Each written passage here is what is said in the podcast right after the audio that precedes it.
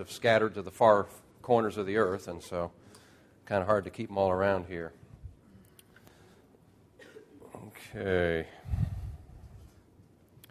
It's good to see everybody here this morning. It's good to see Ben and Autumn from China. Glad you guys could make a visit to us. We miss you guys. And Cameron, it's good to see you. Haven't seen you in a while. Hope things are going well with you. Glad to have you with us this morning. Let me ask you this How can you tell when it's going to be a rotten day? Well, here's a few leading rotten day indicators. You wake up face down on the pavement. Probably, huh? That's a rotten day indicator. How about this? You see a 60 Minutes news team waiting in your office. That could be a rotten day indicator. How about this one? Your birthday cake collapses from the weight of the candles. or you turn on the news and they're showing emergency routes out of the city. Could be a rotten day. How about this one? Your, your car horn goes off accidentally and remains stuck as you follow a group of Hell's Angels on the freeway.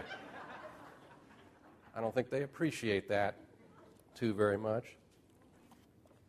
And then how about this one? The bird singing outside your window is a buzzard. Could be a rotten day, huh? All signs it will probably be a lousy day. All indicators that maybe it's time to worry about your life, or at least that particular day. Of course, we don't need these kinds of things to happen for us to worry, do we? We manage to find plenty of other things to worry about. Sometimes they're legitimate concerns, and some are more realistically not really that big of a deal. But we worry, don't we? It's part and parcel of our human existence. Show me the person who says he never worries, and I'll show you someone who's a liar or somebody who's at least self-deceived.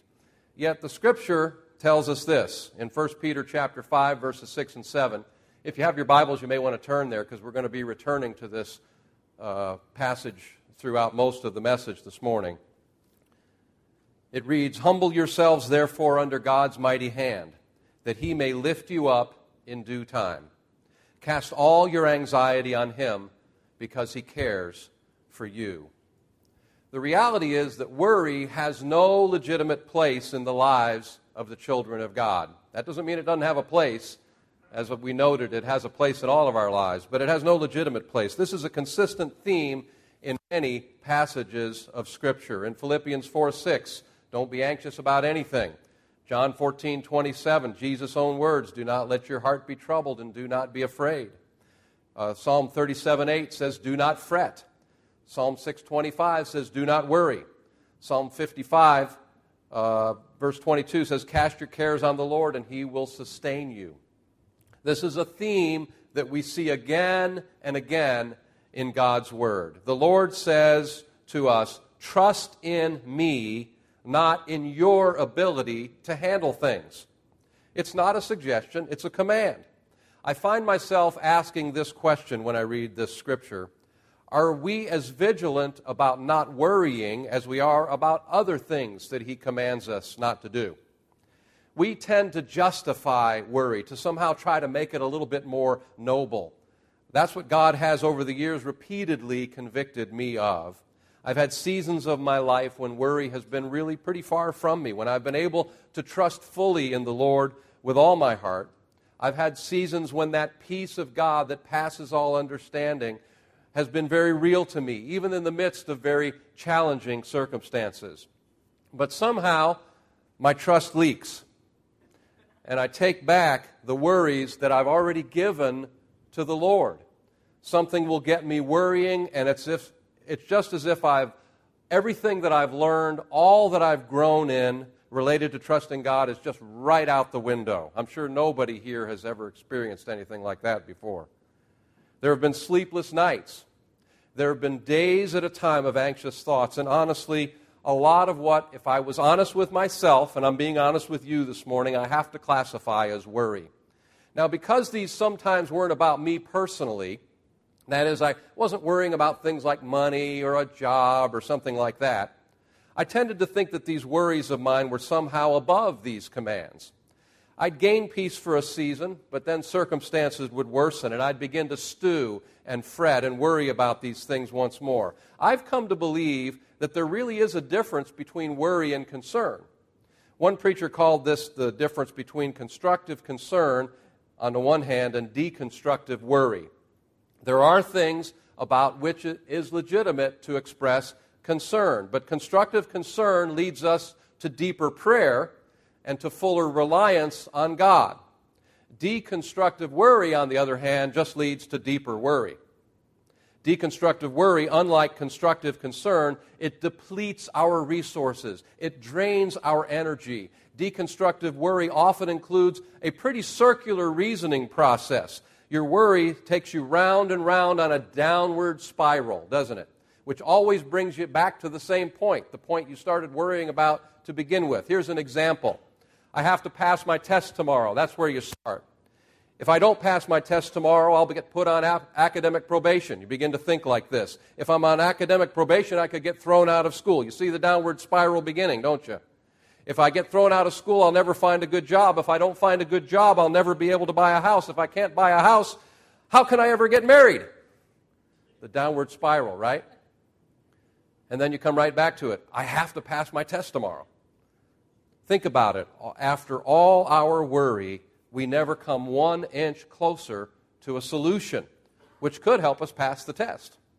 Constructive concern seeks a solution. How about trying this? I have a test tomorrow. I better stay in and study, and I better pray and ask God for help. It moves you from a problem to a solution.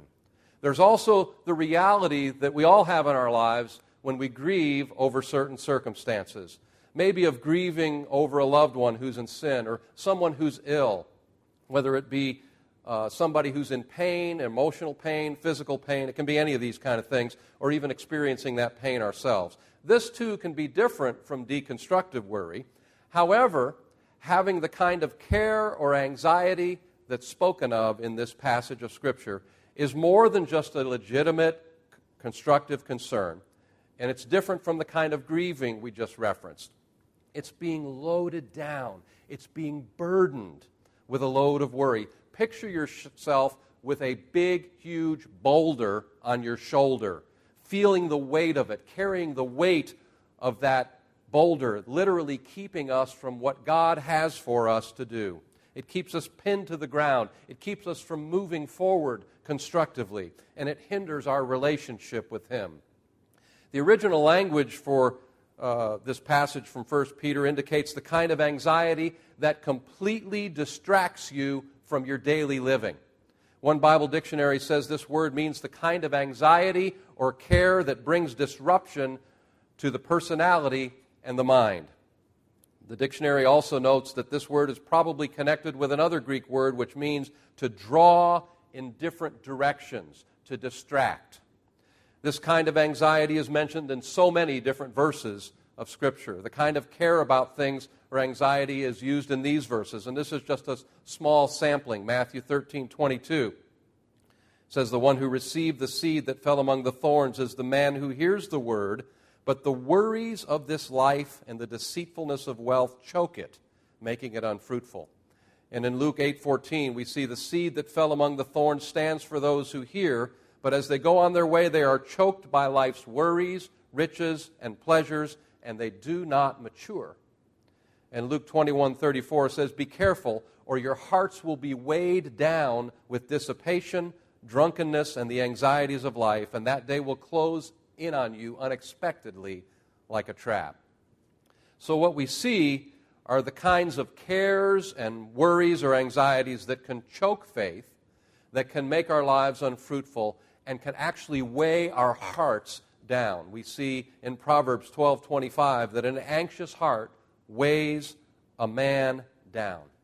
And we know that, don't we? We know that because we've all experienced that in some way. In writing of this first Peter passage, Matthew Henry says that these kinds of cares can be personal cares, they can be family cares, they can be cares for the present, cares for the future, for yourself, for others, for the church. These are burdensome, and they are very often sinful when they arise from unbelief and distrust, when they torture and distract the mind and make us unfit for our duties and hinder our delight in the service of God. A man named Arthur Somers Roche said that anxiety is a thin stream of fear trickling through the mind. If encouraged, it cuts a channel into which all other thoughts are drained. From the perspective of the enemy of our souls, on the other hand, worry actually has very many wonderful benefits as far as the devil's concerned. Such worry can paralyze Christians into ineffectiveness. These worries can distract us from our work. They can cause people to rely on themselves. That's right, because we tend to carry these worries on our own. Worry undermines trust in God. Now, before I go any further, let me offer a very quick qualification. There's a very real thing called anxiety disorder. That's the kind of anxiety that's produced when your brain chemistry is out of whack. Now, please, please, for those among us who are challenged by this, don't hear this morning's message as another reason for you to worry or to self condemn. The admonition to trust the Lord remains for you too. So I don't want to blunt the clear words of Scripture, which apply to all, to all of us. But please, don't beat yourself up when your brain doesn't cooperate with you. And please don't quit taking your medications that help with this condition because the preacher said that casting our cares on him is a command, which is true. But remember that. Just a quick qualification. In reality, your medicine may be one of the tools that God uses to help you face worry and clear your head so you're better equipped to rely on Him. But for all of us, worry can be sin. It can indicate a lack of trust in God. Another thing that I noticed in this passage is that Peter is really comparing, comparing worrying with pride. Think about this. Look at these verses again if you still have your Bible out read uh, from 1 Peter chapter 5, verses 6 and 7. Let me read them again. Humble yourselves, therefore, humble yourselves, therefore, under God's mighty hand, that he may lift you up in due time. Cast all your anxiety on him because he cares for you. Now, isn't it humbling to admit that we can't handle something? That's humbling. Why else would Paul, or Peter, excuse me, write here, humble yourselves? Sometimes when we think we're strong enough to handle a circumstance, when we think we're strong enough to handle a trial or a challenge, we're essentially too proud to admit that we can't handle it or that God's timing is perfect. Note that Peter writes, God will lift us up when? In due time or at the proper time. When we worry, we're too proud to admit that we can't manage a given situation, too proud to admit that we need help. So we worry instead.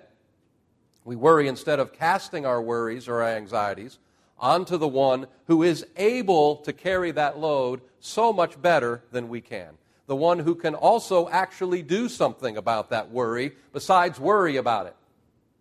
When we worry, the word of God is choked out of our lives as we read in Luke 8:14 a moment ago. Worry robs us of joy, it robs us of peace, and when we worry, we can't enjoy God's blessings. In fact, when we worry, we can't even see them, let alone enjoy them. A dictionary of word origins says that the word worry originally meant to strangle.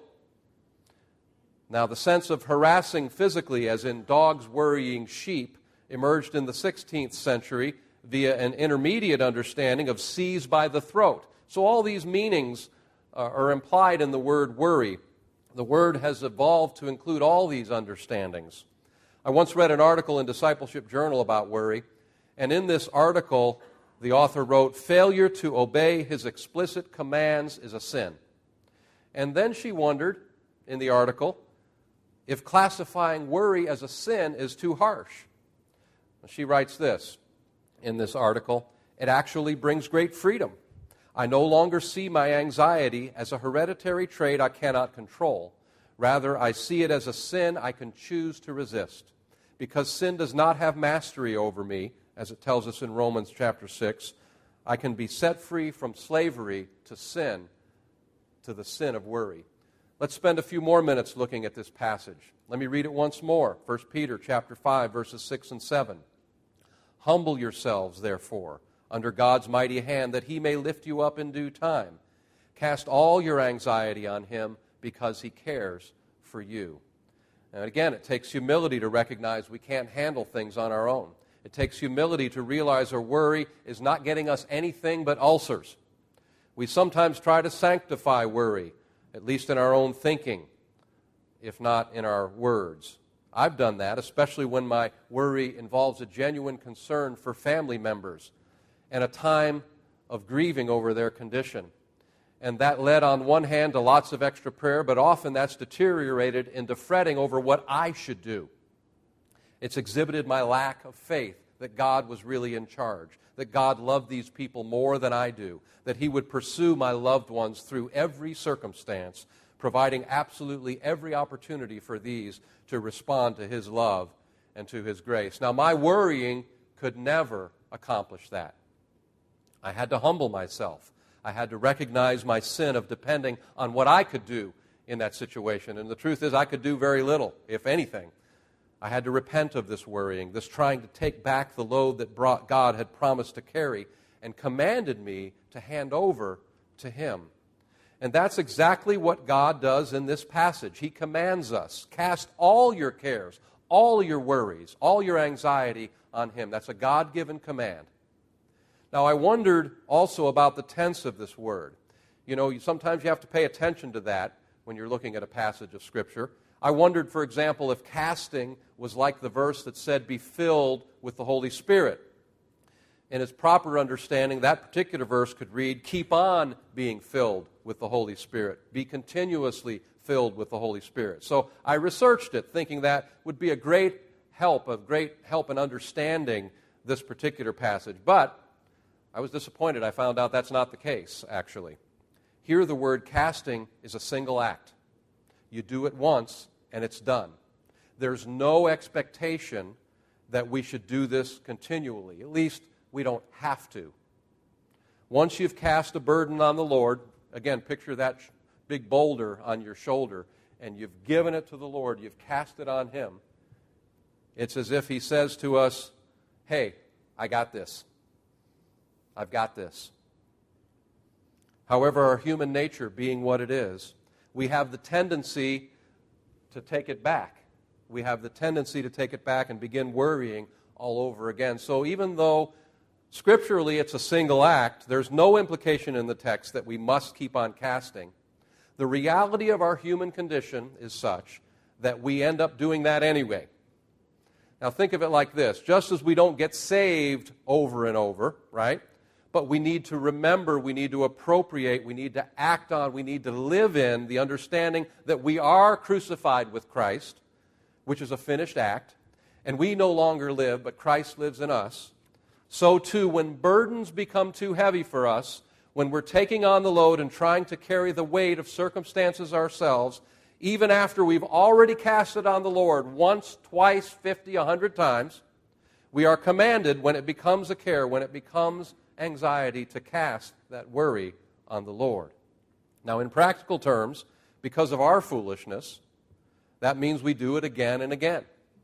Not that God asks us to do it again and again, but because we keep taking the weight of that burden back ourselves. We keep taking it again, and our trust erodes. Or in our foolishness, we subconsciously somehow think we can handle this better now. We can handle it better than the King of Kings. I got to do something. That's what we think. We tend to think, I've got to do something, right? Yet He is our burden bearer. He says His yoke is easy, His burden is light. It doesn't remove our responsibility to lay that burden on Him, but it can and does remove the weight of the outcome of those circumstances that are weighing us down, those things that distract us, those things that hinder our walk with the Lord, and often hinder our relationships with each other. We are told to pray about everything rather than be anxious. And the word is clear that we are to persevere in prayer. But when we've slipped past concern and into worry, the answer is clear cast our cares on Him. Lay your burden down. How do we know when we've slipped past a godly concern, which can be legitimate, into the arena of worry and anxiety. Do you have trouble determining that? Well, first of all, I think that most of us know that intuitively. It's not that hard if we're honest with ourselves. But there's some things that are obvious. How about tense or tight muscles? How about a racing mind that we just can't shut down to focus on the things that we need to focus on or the things of God? How about sleeplessness? Sometimes, but not always. It can be a sign that our worry has slipped beyond legitimate concern. Of course, there are other reasons for sleeplessness too. Now, other signs are more subtle. How about a lack of joy and lightheartedness, impatience with myself and others, taking myself too seriously, forgetting to thank God for his blessings, difficulty praising him? All these are signs pointing to the presence of smoldering coals of worry in my heart. Like a smoke detector warning of impending danger, they alert me to the asphyxiating smoke of worry. When we worry, we've unthinkingly questioned His wisdom that He knows best, His love and goodness that He cares for us and wants what is best, and His sovereignty that He is able to do what is best. Worry reveals not only our distrustful thoughts about God, but also an unrealistic view of ourselves that we are ultimately in control. That we are responsible for other people's happiness, our spouse, our children, our parents, our boss, our friends, that we can determine better than God what we or others need. These are all signs, if you've thought about these kind of things, that you've slipped beyond genuine concern into deconstructive worry. We read in Luke chapter 12, verses 22 through 31, Jesus said to his disciples, Therefore I tell you, do not worry about your life, what you will eat, or about your body, what you will wear. Life is more than food, and the body more than clothes. Consider the ravens. They do not sow or reap, they have no storeroom or barn, yet God feeds them. And how much more valuable you are than birds. Who of you, by worrying, can add a single hour to his life? Since you cannot do this very little thing, why do you worry about the rest? Consider how the lilies grow. They do not labor or spin. Yet I tell you, not even Solomon in all his splendor was dressed like one of these. If that is how God clothes the grass of the field, which is here today and tomorrow is thrown into the fire, how much more will he clothe you, O you of little faith? And do not set your heart on what you will eat or drink. Do not worry about it, for the pagan world runs after all such things, and your Father knows that you need them. But seek his kingdom, and these things will be given to you as well. Do not be afraid, little flock, for your Father has been pleased to give you the kingdom. Sell your possessions and give to the poor. Provide purses for yourselves that will not wear out, a treasure in heaven that will not be exhausted, where no thief comes near and no moth destroys. For where your treasure is, there your heart will be also. Now, Jesus said three important things about worry or anxiety here. First, he said that anxiety or worry is foolish because life consists of so much more than material things, such as what we eat or what we wear. Well, you might think, well, Bill, you know, my worries are not about material things. And I'm sure that's true of some of you. Some of you don't worry about material things. But Jesus isn't done speaking here. Secondly, he told us that worry is foolish because our worry can't change the situation. We can't change it. He can, but we can't. Finally, Jesus pointed out that worry is foolish because it's the same attitude that unbelievers have. The world is concerned with material things, not with life's ultimately important spiritual realities. And the world is self sufficient. Matter of fact, we see that encouraged, don't we? Self sufficiency. Besides, God takes care of birds, doesn't He? Found this little ditty. Said the robin to the sparrow, I should really like to know why these anxious human beings rush about and worry so. Said the sparrow to the robin, Friend, I think that it must be they have no heavenly father, such as cares for you and me. Isn't that an indictment from the birds? Huh? Someone here may have a child or a loved one who has decided to live a destructive lifestyle.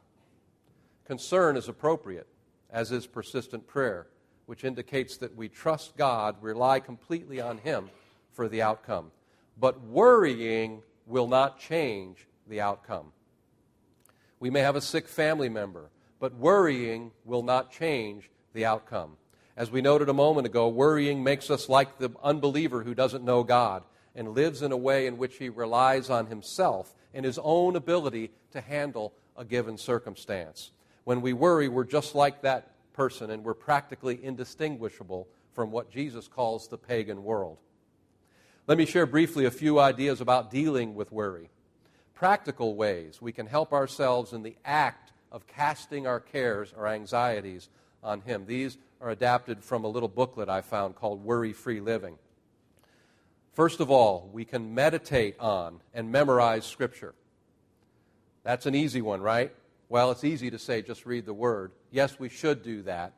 But isn't it true that when we're worrying, just reading the Word is not enough? And sometimes it's rather hard to do when we're consumed with worry because we're so distracted. But we need to chew on it. We need to mull it over. We need to think about it. We need to hide it in our hearts so it will impact our hearts. And as it impacts our hearts, it impacts our worries. Meditate, for example, on John chapter 14, verse 27, where Jesus says, Peace I leave with you, my peace I give you. I do not give to you as the world gives. Do not let your hearts be troubled. Do not let your hearts be troubled, and do not be afraid. Let these kinds of words echo in our minds and our hearts when worries begun to take over. Get away to a quiet place. Think about what these scriptures, this one and others, say. Pray and ask the Lord to illuminate the scripture, but to help this word also be living and active in your life. Sharper than a two edged sword, penetrating your worry and dividing that worry from legitimate concern and cutting that insidious growth of worry from your spirit. And then, as you pray for God to use His word in your spirit, listen to what the word is speaking to you. Sometimes our worries get our minds going just so fast that we don't take time to listen to the Lord. He may or may not provide the solution, the answer, or the relief from whatever's worrying you. He might do that, but he also might not. But he can and will provide the peace that passes understanding. Related to that is memorizing Scripture. Sometimes when we worry, we don't really have the ability to focus or to read, do we? Not even the Word. But if we make a habit of memorizing the Word, especially in those seasons when we aren't focused on a worry, hiding His words in our heart, then we can call to mind those verses that minister to us, those verses that help remind us of the truth when the enemy is using our worries to lie to us, and he will do that. Sometimes I've also found that Christian music, either worship music or hymns or even some popular Christian music, can be a great means of slowing down my racing, worrying mind long enough for me to allow God to take those burdens to bear my cares, to bear my anxieties, to bear my worries. Did you ever wonder why so many stores play easy listening music on their in store sound systems? Well, the reason is studies show it relaxes us. And actually, people buy more when they're relaxed. I've had times when the truth of Scripture put to music has done more to lift me up than anything else, and it's enabled me to truly cast my care on the Lord. We're going to hear an example of a song like that at the close. Another way to defeat worry and anxiety is to learn to talk through your problems with the right person. Christian author Paul Meier says anxiety and depression build because people don't air their feelings daily. God gives us people in our lives. And that's why it's important for us to be together and have relationships in a body like TCF. He uses people as tools in his hands to help bear our burdens. I do think we have to exercise care in not relying on any individual rather than the Lord. But the reality is that we need each other. We're called the body of Christ for a reason. When I've had those seasons of worry and I've shared those worries with a select circle of people, God used that to provide me support to carry my worries. God can and will use the right people in our lives. Another principle we need to learn to deal with worry is to focus on today. Some of you may remember the old hymn one day at a time, sweet Jesus. Matthew 6:34 tells us, "Therefore do not worry about tomorrow, for tomorrow will worry about itself. Each day has enough trouble of its own." I think we can all say amen to that. Worrying about the future is fruitless. And then of course there's worry about the past. Playing what if in worrying about the future, or if only in worrying about the past, is a dangerous game. Our past will keep us in it if we let it. Worry about our past mistakes is absolutely fruitless. It keeps us trapped there, and it gives us no future.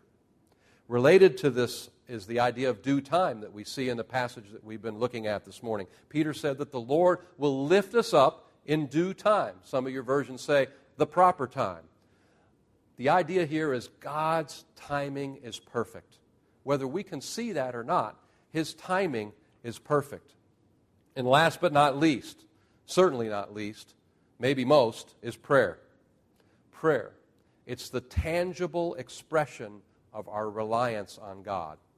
Let me read from Philippians chapter 4, verse 6 and 7, which says, Do not be anxious about anything, but in everything, by prayer and supplication with thanksgiving, let your requests be made known to God.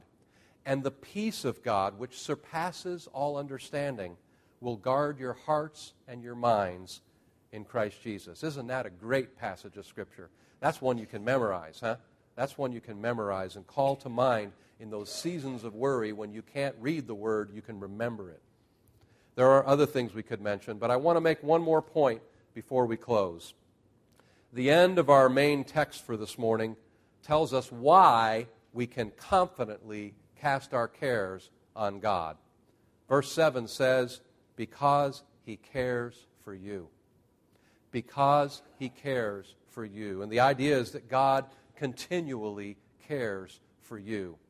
Our attitude is often similar to that of the disciples in the story we read in Mark chapter 4, verse 35 through 41. I'm not going to read the passage, I'm just going to summarize it here. They'd just been with Jesus the whole day, and they were on their way to another town when they encountered a big storm on the lake. You remember the story? The disciples got so worried that they became fearful and upset. And they rushed to Jesus, who was sound asleep, clearly not worried, in the back of the boat, and they accused him.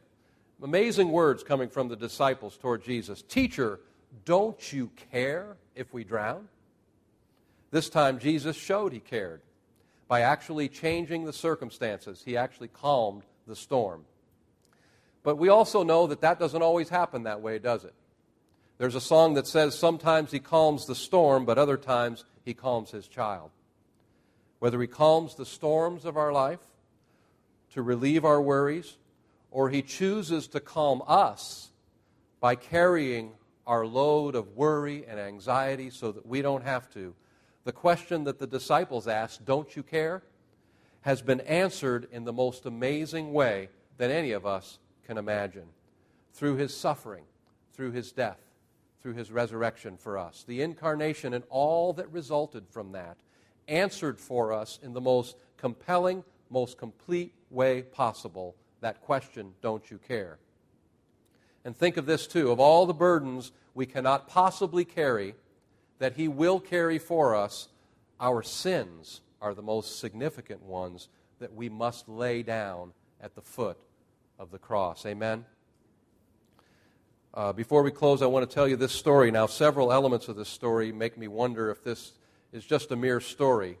So consider it that. It may not be true, but it's a story that illustrates a point that I want to make years ago in the pioneer days of aviation, there was a pilot who was making a flight around the world. And after he'd been gone for about two hours from his last landing field, he heard a noise in the plane. And he recognized this noise as the gnawing, the chewing of a rat. And he realized that while his plane had been on the ground, a rat had somehow gotten in. And all he, for all he knew, that rat was gnawing through important cables or important connections uh, that might control the plane. And so he knew it was a very serious situation. He was concerned and he was anxious. And at first he didn't know what to do. It was two hours to go back to the previous place, it was two hours till his next landing. And then he remembered that the rat is a rodent. It's not made for the heights, it's meant to live on the ground and under the ground. So the pilot began to climb with his plane. He went up a thousand feet and another thousand and another thousand, and finally he was so high he was close to 20,000 feet up and the gnawing stopped. The rat died. It couldn't survive in that atmosphere of those heights. More than two hours later, the pilot brought the plane safely to the next landing field and he found the dead rat. Brothers and sisters in Christ, rodents, worry is a rodent. Worry is a rodent. Worry chews through our connections with God, it chews through our connections with each other, and it's ultimately destructive. But worry, like the rat, cannot live in the secret place of the Most High. It cannot breathe, it can't survive in the presence of God, made real and effective in our prayers and as we rest in and rely on the truth of the Word of God. Worry dies when we ascend to the Lord through prayer and through His Word, and when we cast our cares and our anxieties on Him, when we lay down our burdens at the foot of the cross. This morning, as we close, we're going to have an opportunity to respond to this word because my guess is, I don't have to guess because I know it's true. So many of you, I know your stories. I know that you are carrying significant burdens. And so we're going to respond as we listen to a song. This pulpit, in case you've not noticed, is the shape of a cross. And this morning you have in your bulletin, you may wondered why those blank sheets of paper were there. You have a piece of paper. And if you didn't get a bulletin, we have a few extra sheets and pens up here. I'm going to play this closing song, and as the song plays, we're going to take just a few minutes. The song's about five minutes to write down a burden. Just a word or two. You don't have to write down the whole story. God knows, right? There's nothing magical, I want to tell you, about coming up here today. You're certainly free to ask and seek God's grace right where you sit and lay your burdens before Him. But sometimes God will use these kinds of visual reminders to help us remember and to access His grace. And to bring home the point that we made a little earlier, we're going to do one additional step today. Rather than just bring our burdens down and place them at the foot of the cross, and as we do, remember, despite the reality that we often cast our cares on Him, we sometimes later take back those burdens and begin carrying them all over by ourselves again. So today we're going to bring them to the foot of the cross and we're going to put them in a shredder. There's a shredder down here at the foot of the cross, hopefully symbolizing that God will always carry that burden. And even though our tendency is to take back that worry and begin carrying it ourselves again, we don't have to. We don't have to. So, as the song plays in closing, let's respond as the Lord would lead you and respond prayerfully, okay? Amen.